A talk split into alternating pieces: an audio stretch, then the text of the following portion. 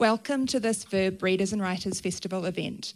I'm Jane Arthur, and I'm delighted to introduce Kyle Mewburn, popular and celebrated writer of over 40 books for children, including Kiss Kiss Yuck Yuck and Old Hu-Hu, which won Children's Book of the Year in 2010.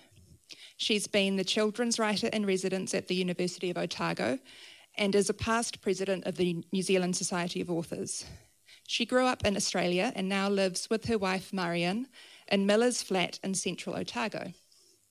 Today we'll be discussing Kyle's first book for adults, a frank, generous, and moving memoir called Faking It My Life in Transition, which has been described by reviewer Kiran Dass as spirited and triumphant.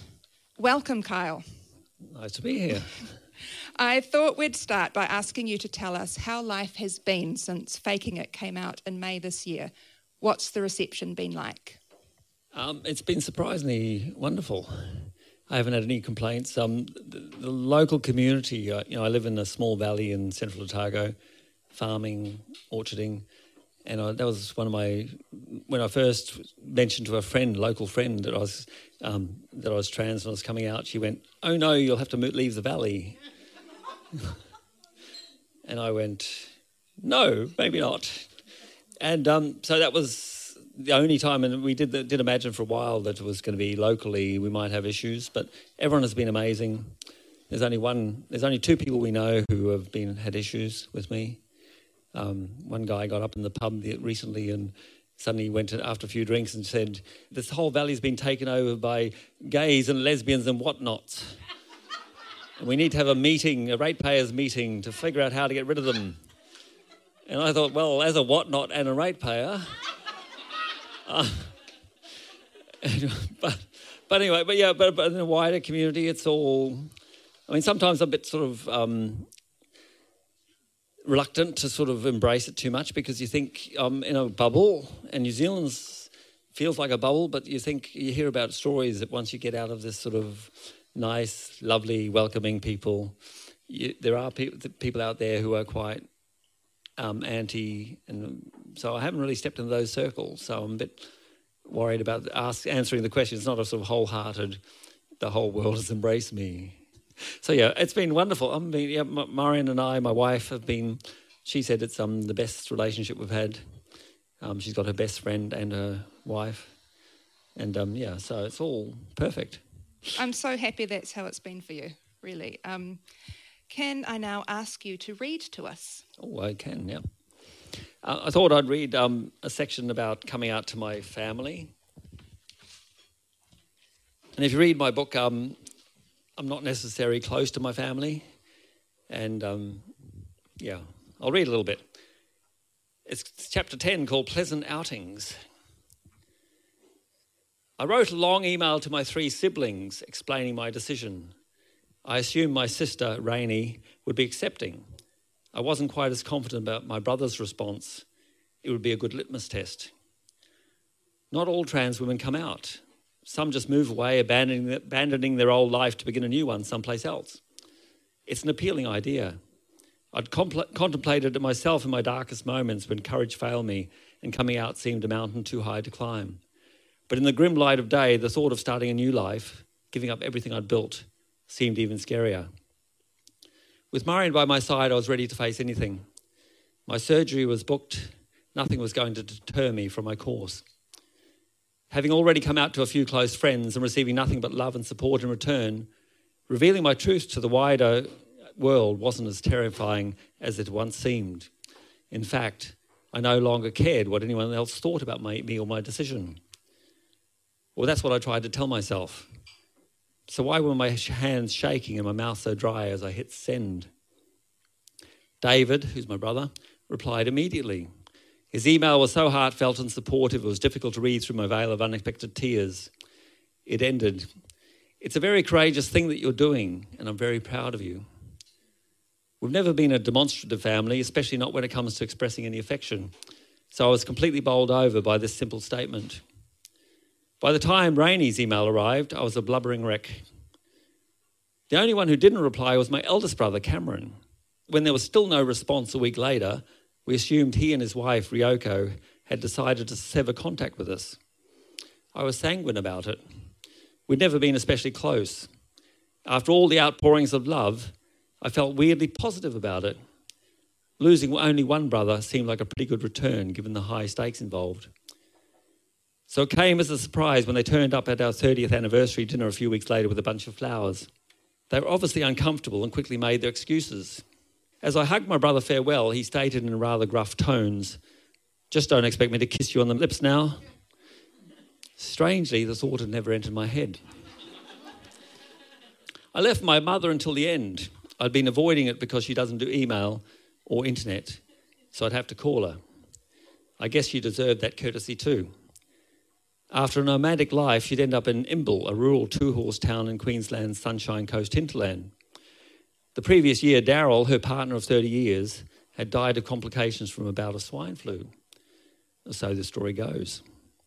He was only a couple of years older than my brother, Cameron, so she'd never expected to wind up alone in a small unit living off her pension. I wasted little time on niceties. Mum, I've got to tell you something. I'm transgender. Pause. So you like wearing women's clothes? Um, yes, but not like that. I've always been a woman. I should have been born a girl. Ah, right. Okay. My new car's going good. I gave a mental shrug and allowed the conversation to resume its normal course. She obviously needed time to process it. In the meantime, she did have a new car, and it was indeed going good. The next time we talked, she greeted me with, Hello, sweet pea. Sweet pea? I asked, bemused. You've never called me sweet pea before. You've never been my daughter before, she replied, making me blush. I didn't tell my father. He hadn't spoken to me for over 10 years.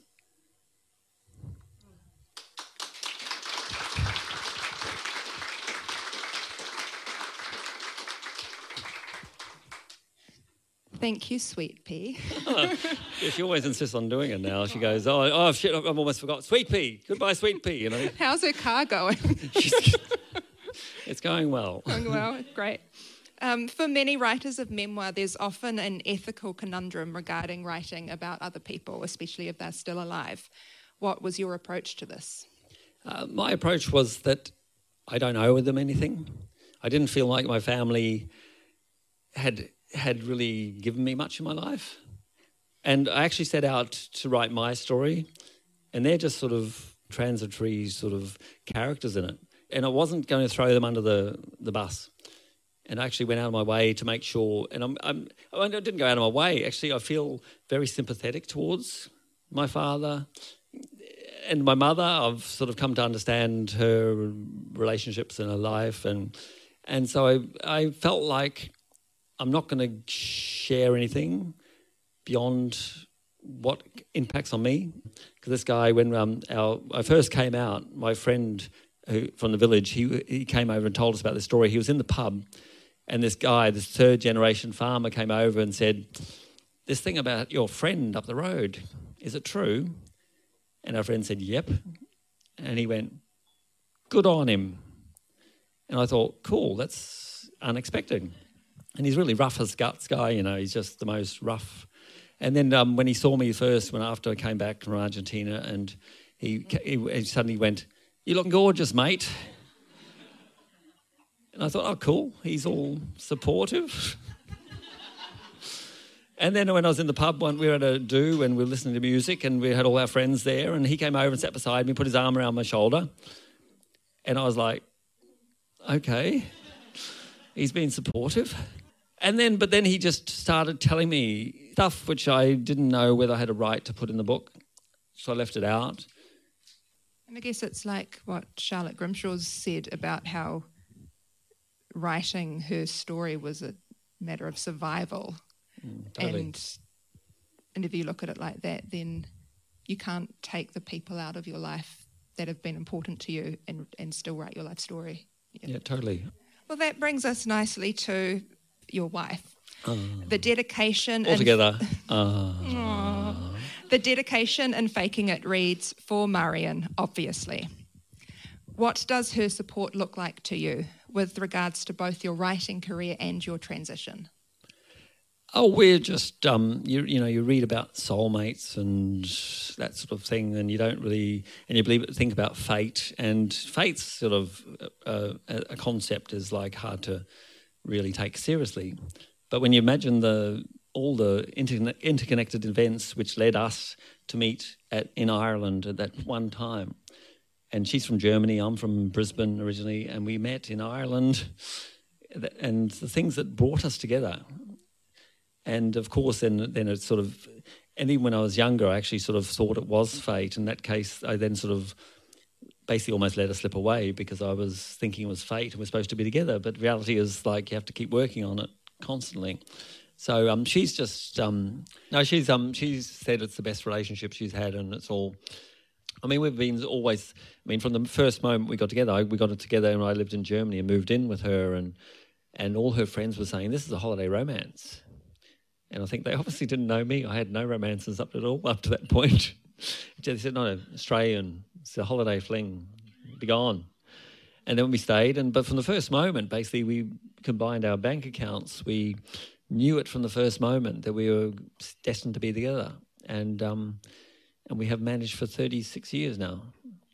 Oh, she's just got the biggest heart of any person I've ever met. She's just which has its downsides, of course, because all these damaged people come to us and turn up at the door. And I mean, we had since I came out, I've had um, I had um, Jen, um, Jean from Gore turn up.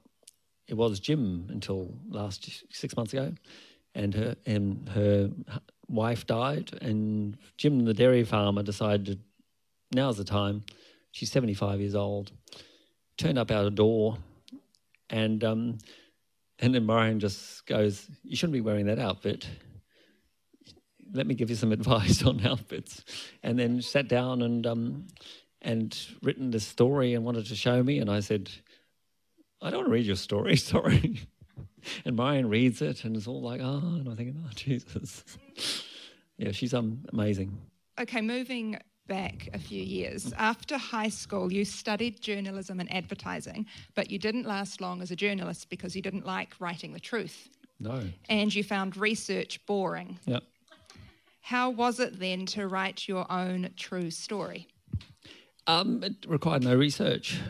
I, I was my first job out of university was a sports reporter on a country town newspaper. With uh, the biggest sports event was a five-team rugby league competition and it was like each team had a retired NRL player on it, and who was the superstar, and they would just run into each other. On The, the forwards were all big farmer guys, and the wings and the other guys were the younger guys, and and that was my first work of fiction. I was writing sports reporting, and it, sports is fiction. I made it into the Battle of the Titans, and they were leaping and pounding and all these and um, people turned up at the games. More people started coming and saying, "We didn't know it was such good, so good this competition." I went, "It's not my writing." and um, yeah, so um, I don't. Yeah, fiction. It's my, even, my, even my memoir is fiction. Stuff happened in my life, which I think happened. My parents or my siblings might think otherwise. They'd have a different version of it. But but how I felt and what I how it impacted on me, it's all made up in a way. Not I don't intentionally make it up. I was trying to get to the truth and trying to get to the real, you know, the nitty gritty of every moment in my life and what it meant. But whether it's true or not, so yeah, it's all. So I don't get caught up in the notion of the difference between fiction and I mean, real life's never been very good for me. So I'd rather live in my world. Thanks compared with your children's straight fiction, yeah. how, how was the sort of editing and publishing process like when it was all about you this time? Yeah. Was that weird? Yeah, it's interesting when other people. Yeah, I mean, when I've I've I wrote a blog-ish thing on Facebook when I first came out and followed it through till after I came back from surgery, and that's how the publisher from Penguin, um, Claire, she rang me up one day and said, you probably already signed a contract, but I'd like to ask you to do your memoir. And have you ever thought about it? And I went, nobody signed me up. No one's expressed any interest. Yes, I would like to do my memoir. And um, I went, okay. So she said, you can't be just about you because you're not famous. So Has to be about. So I tried to get more. My first draft was about philosophy and gender politics, gender and and trying to broaden. I was even thinking about talking to other trans women, and I contacted a few from different um, eras, and it was all ready to go. And I wrote the first draft, and then they read it and went, "Actually, could you write your story?" So then it's all about, and then it's about sort of reading it through and them, someone else deciding what's interesting. Because I just put my whole life, and it was sort of twice the size originally. You had to construct a narrative of your life. Totally. Yeah, instead of inventing a narrative for a fictional story. Yeah. It struck me reading the book that you always knew who you were from a young age, but there's a sense that you never seriously imagined it would be possible to be her. Um, can you explain how you realised it could be possible? Yeah, I mean, I come from a, you know, growing up in the 60s is bad enough, a binary world. And then you add Queensland into it. and Queensland in the 60s, 70s is just, even now, it's just, you know, I mean, being gay was illegal in Queensland until I think 2004 or something. And um, Tasmania, it probably still is. But um, just that I grew up in that idea that I was, it was just something beyond, you know, if someone would have said, I'm going to live on Mars by the time I'm 50, I would have been, okay, that's possible. I can see that. But to break down this binary world, I always look on as, in retrospect, I feel like it, it was, it's been a good thing in terms of I was running to keep ahead of my this voice in the back of my head saying, This is not you, this is not you, my whole life. So I kept moving and I kept, and I achieved a lot because I was determined to try to sort of outrun myself. And so I, so I did a lot of traveling. I did all sorts of stuff. I built my own house. I um, tried to make a life for myself. I started writing, and it's all about creating a life big enough to basically like I wanted to create a big pillow to put this over this voice and go, shut up, shut up. You're not going to come out. Stop it. And then eventually it was um just beca- kept coming and I couldn't, you know, and, and the moment that it came, because I was really happy with my life at one level. And I thought, well, you know, you can't have everything. Who am I to expect to have, you know, live out my reality? Because I mean, who gets to do that if it's a different if it's reality which is over here and so i kept um, but then one day marion marion had an affair because i kept pushing her away but at a deep level it was like she deserves better she told me about it and we had a moment of of you know discussing it and then she decided that um, no we decided that we're going to stay together and then the next morning i woke up and thought maybe this is her time, maybe this is her out. And I can't keep her with me without telling her. So I did. yep. So um, that was the biggest moment. Yeah. So that was like that was like an imperative act of survival for you and totally. for your relationship.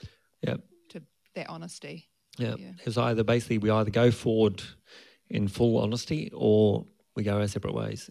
And part of me, all up to that moment, was like saying, you know, almost if she wasn't here, I could do it because I wouldn't have anyone else in my life. Anyway. It turned out so well, though, didn't it? It did. It's um. In your relationship. Thank you. With Marion from that point. Yep. Was closer and truer than it had ever been. Totally. Yep. Yeah, I told her, amazing. and she just went, she, I mean, when I was, I woke up the next morning and I was just pacing, thinking, I have to tell her, I have to tell her. But this was like the worst thing ever to jump off a cliff. It wasn't even a cliff, it was like plunging into crocodiles. And I just felt, I have to tell her, I have to tell her. And then she got up and was going, What's wrong? What's wrong? And I went, and literally my mouth was just refused to function. I was just like, and then finally I blurted it out and she went, Oh, I thought you were going to die. she, she, thought I was keeping some. And uh, I mean, over the years, she has said at some point that um, she um, her friends kept saying, you know, she always said amazing things about me, and her friends would go, "Oh no, it can't be that perfect." And she said, "Well, either Kyle's perfect or has got very some dark secret." And it's not so dark in the end. Um, you write beautifully throughout the book about the tension of knowing who you were and feeling like a fake boy, Mm-hmm. but also feeling that passing as a woman, a cis woman, was an impossible goal. Your realization that transitioning was less about passing and more about becoming yourself is incredibly powerful. How much did the act of writing your story help you realize this? Again, it comes back to the binary thing because over I was over here trying to be a bloke. I mean, I was never a bloke. I actually freaked out blokes mostly. I just look at them talk. They'd be telling a story, and I just look at them smiling, and they go, "What are you looking at?" I think I'm just t- looking at your story. I'm just trying to be uh, sorry. and I never got along with blokes either. And um, but I was trying to be as far that way as possible. And then, but of course, you think, well, and I slowly managed in the last 20 years to push over towards the middle. And if you imagine sort of two paddocks, this is a you know, rural analogy here. If you imagine two paddocks and there's, you sort of feel like there's a fence in the middle. And I thought, well, if I jump over that fence, I'll head over to that side with all the other sheep. and, um, and then I'm standing on the other paddock going, do I want to go all the way over there?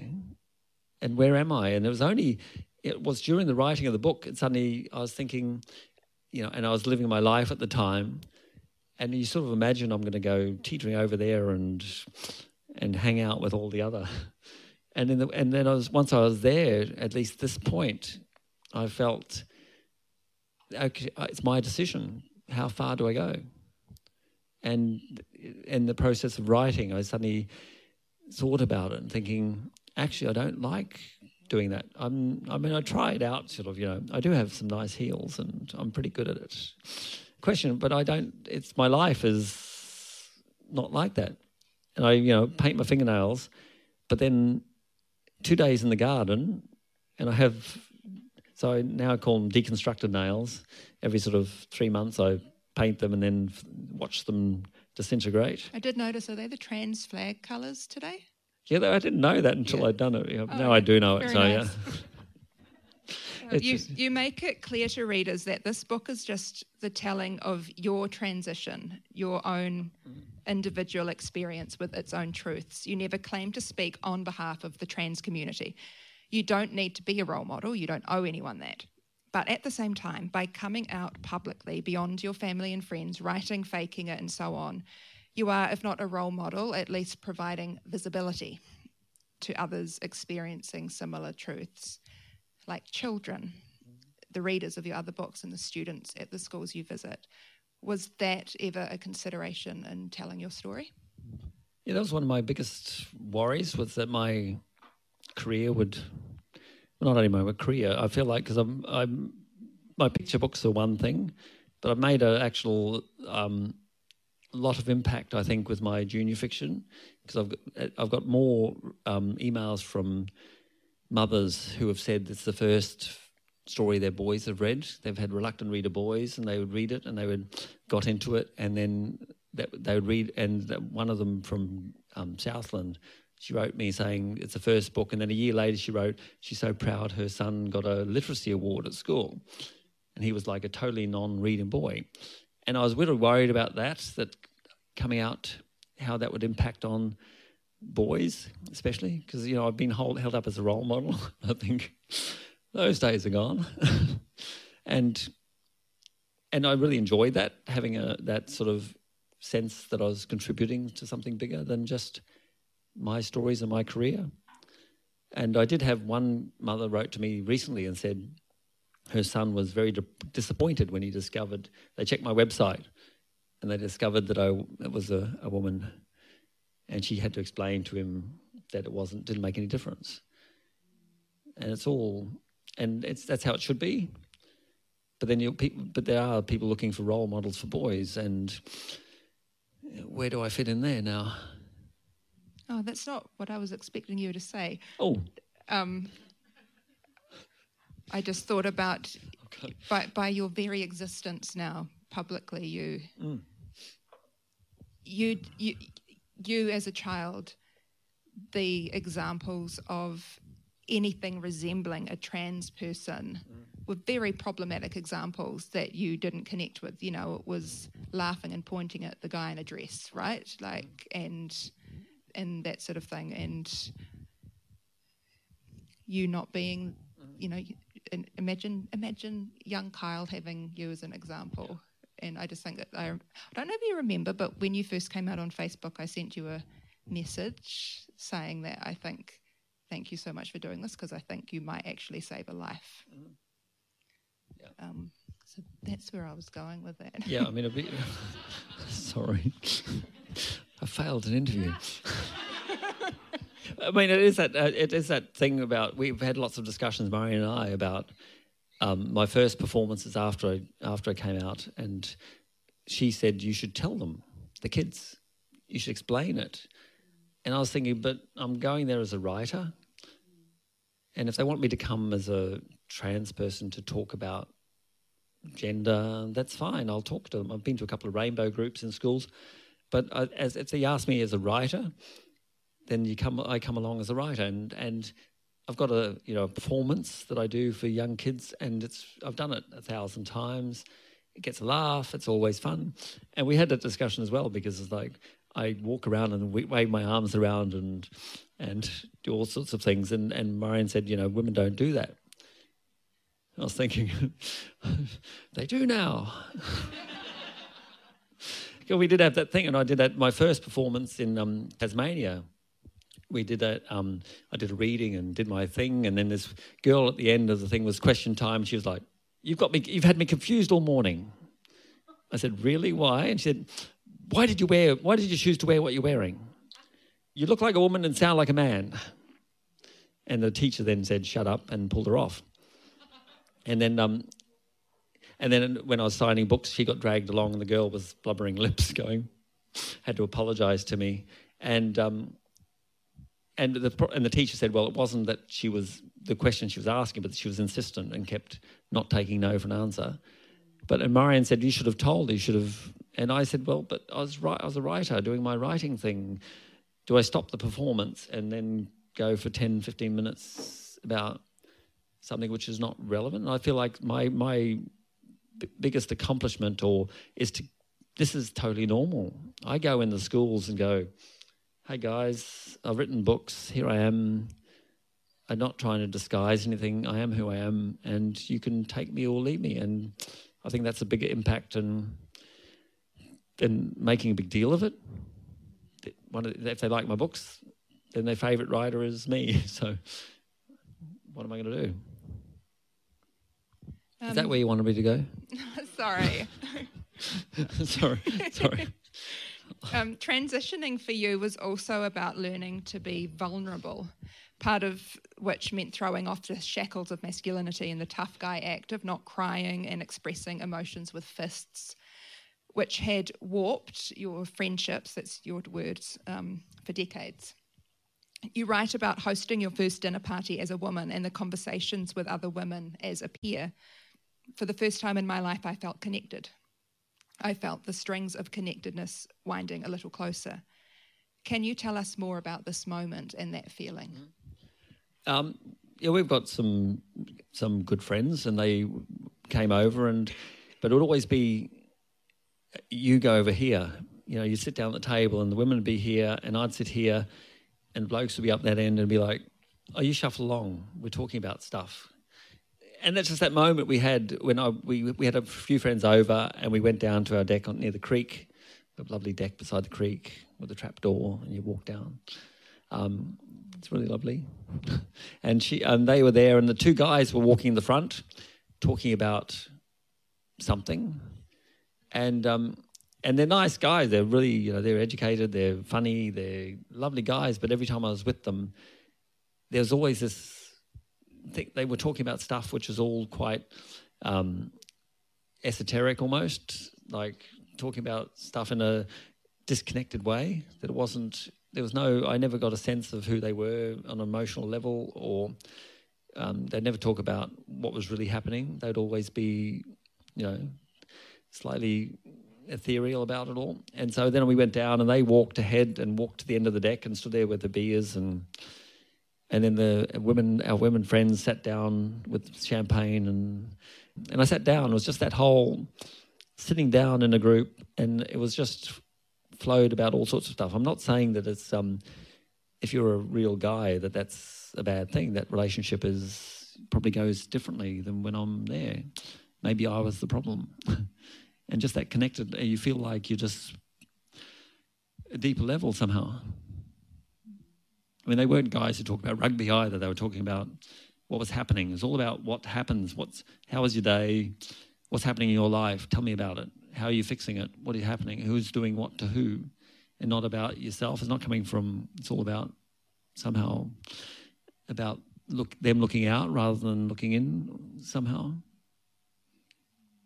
It's hard to explain. I'm new at this woman game, so. You've got lots of experience. And so, of course, I talk about this to, and some women, they go, well, we don't have it any different or easier. And sort of from the outside, you always imagine that, you know, that women have all this, you know, like TV relationships where they're all like very close and share everything. And, and it's probably not like that. So I'm not sure. I haven't really, and I keep, even now, sort of some, I do feel like I'm still disconnected somehow and it's not i'm not sure whether it's me or whether it's just how relationships are. You know who has really really close friends? How many close friends do you have? You always imagine you looked at women and they from the outside and you feel like they've all got these really close relationships that go on forever and and yet probably it's not like that. You probably got one or two good friends and that's probably and i've got marion and that's probably enough. This conversation is actually the first time we've met in person before even though we've both been involved with the children's lit world for years. Um, and my impression of you has always been that you were super confident, fun, popular. Um, and so, reading your book, where you describe yourself constantly as being shy mm. and sort of not sure how to make friends and being shy, um, especially in your younger years, but through your 20s, it mm. seems as well. Um, so, as another shy girl, this interests me greatly. How is your shyness now? Um, I I discovered early on that performing is um, it's a performance for a start, so you disconnect yourself almost, and I felt um, I if I move, sitting down is terrible. So with children's stuff, I always I discovered that if I move, I'm just shaking off all my adrenaline and I'm just constantly just moving around. As soon as I sit down, I'm a lot more nervous. But um, I, my, my, first performance ever, I did a Duffy's Books in Homes thing, and I went there thinking, okay, I had all of that, and I literally had my mouth was dry and I was shaking, and I got over that, and I got a couple of laughs. I thought, okay, that's not too bad. Do, did another one. I'm confident in my performance now, and I can go out there and do my performance. And then it's um, but I'm still not, I'm not someone who looks for the spotlight even though you have to in a way to make a living, you've got to sort of do that stuff. So I forced myself to learn how to um, perform. Yeah, that um, tension between the act of being a writer, which is so solitary and perfect for introverts, yep. and then having to get out and sell your wares yep. on stage and, and so on. Um, so um, you've you've managed it. Yeah, I mean, children are easy. I mean, you go out there and think they're children. What can you do? So I was just an idiot and jumped around and did stuff. And then you just ignore the teachers in the back looking, going, looking sternly at you. um, I'm just going to throw in probably quite a difficult question. I read up on you, and there was one interview with Express, I think, oh, yeah. um, where you mentioned that you intentionally wrote Faking It for a cis audience, mm. for which I thank you. But what does this mean? Are there things you would have written differently if writing for a primarily trans audience? That's a good question. Yeah. Um, well, I feel like my role maybe is to, you know, I don't take it seriously. I don't take myself seriously, and yet I take my writing seriously. I take lots of I take the world seriously, but not myself.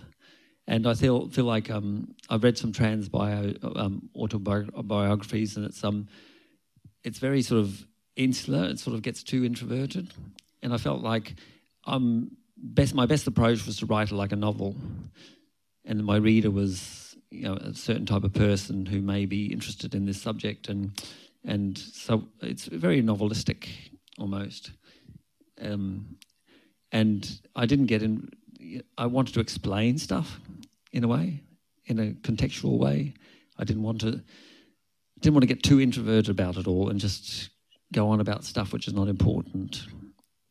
I don't know. I mean, it's trans people have read my book and enjoyed it.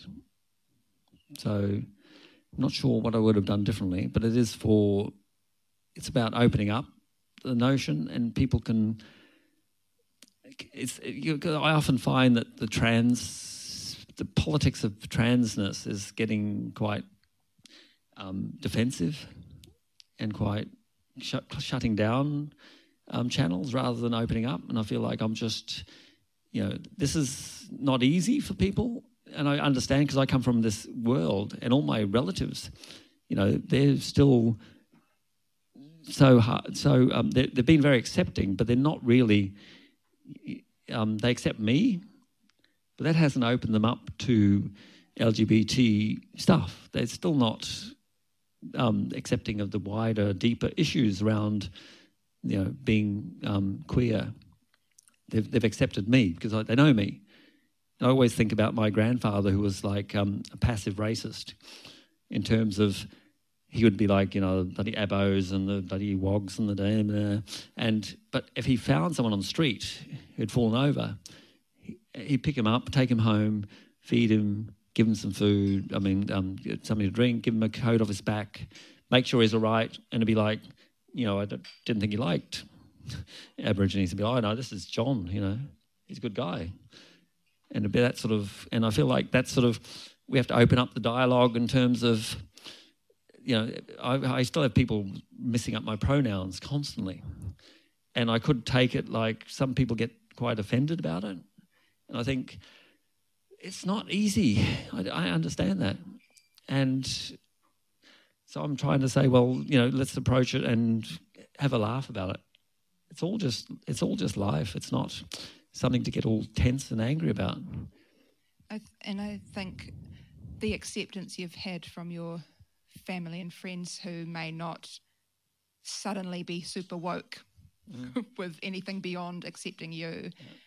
That realistically is that's the acceptance that you need and want mm. more than anything because that is what saves lives and you know acceptance from your mm. closest people yeah. my nan i just have to share this my nan who's 90 something um, a young trans member of our family and it was a whole big thing my nan at 94 said better to accept them than to lose them yeah Totally. I'm just like, you nailed it, man. Yeah, totally. that's it. You know, that's as simple and as profound as that. That's that's the whole thing. Yeah. And just that personal acceptance means you then at least allow the opportunity and the possibility that these people, at least, uh, uh, it's within their consciousness now that these things exist, and they may not be. Um, They're so, not the big bad anymore no. because it's you. Yeah. You're not the big bad. Yeah. yeah. What would you tell young Kyle if you met her now? Um, that's a difficult question. Um, because, on the one hand, I think I really love my life, and a lot of my life wouldn't have happened had I, if I went back and told young me that, don't worry, you know, be brave, do it, it's not going to be the end of the world. But then I would, wouldn't have Marion for a start. So there's all this stuff which I would lose if we went back sort of, you know, back to the future type thing. And, you know, these people would be fading out. There'd be Marion fading out of my picture and be like, what am I doing? So it's a difficult question. So, I mean, it's all, I mean, if I was now and someone like me, then it would be like, um, you know, don't take it seriously. I'd just say, you know, just, you know, the first first hurdle is actually just accepting yourself. That took me probably 40 years to actually say, well, it's not my, not my fault. You know, it's all, there's all this loaded language which you can't help sort of mentioning, but it's like, it's not my fault. I shouldn't be ashamed. I am who I am. Here I am. So it's about sort of like, um, but don't take it seriously. And because I have you know, people say, you know, should you have done it earlier? And you think, well, everyone's got their time. And I, I would never say to a trans person, you should do it. And we've got some um, couple of trans people we know who are on the on the border and thinking should they or shouldn't. And one has decided actually she wants to have a baby first with some find someone to have a baby with. I'm thinking really, but and it's all this thing about it. You know, take your time. Life will tell you when it's time or not, and if you don't, then if you can accept yourself and try to be more closer to your real self, which is what I was trying to do for years as well. I mean, in New Zealand, when you have that sort of, uh, you know, I'd have a glass of rosé, and my friend would come over and say, "Oh, you're showing your feminine side, are you?" It's wine. but that's how tense some people are about this notions of masculinity and so i would just say just yeah just relax and go into it with a bit of sense of humor. Otherwise, you just get tense and angry. Last question. What is next for Kyle Mewburn? Before I wrote for children, I, my, I spent seven years writing for adults. And I wrote three novels and a non-fiction bit and a thing about building my house, um, my first memoir attempt. And um, my third novel was a historic novel set in Miller's Flat, in fictional Miller's Flat in the 20s, 30s. It got a London agent, went to London Book Fair, and nobody wanted it eventually. And I've had this in the back for 20 years now. And um, just six months ago, I sent it to my agent. She showed it to a couple of publishers, and now Bateman's going to publish it in 2023. So almost 20 years to the day since um, it was finished. It's going to come out. That's not your gender satire? No, that my gender oh, satire is still not your gender satire. No, it's still sitting there. It's not really good at the moment. I can't figure out what's wrong with it, but I will eventually. I've got three novels. and children's books? Children's books. I've got a picture book coming out next year, my first one in six years. I've gone flat. My career is kamikazed. and um, yeah, I haven't really had anything accepted for seven years, really. So I've got my first picture book coming out next year, and I may have another one in the wings. All you needed to do was transition and write about it. And look at you now, on stage at a festival. I know. I'm at first festivals. Um, that brings us to the end of our time. Thank you so much for sharing your story, Kyle. And thanks to all of you for coming out to this event this afternoon. Please give a final round of applause for Kyle. Thank you so much for joining us.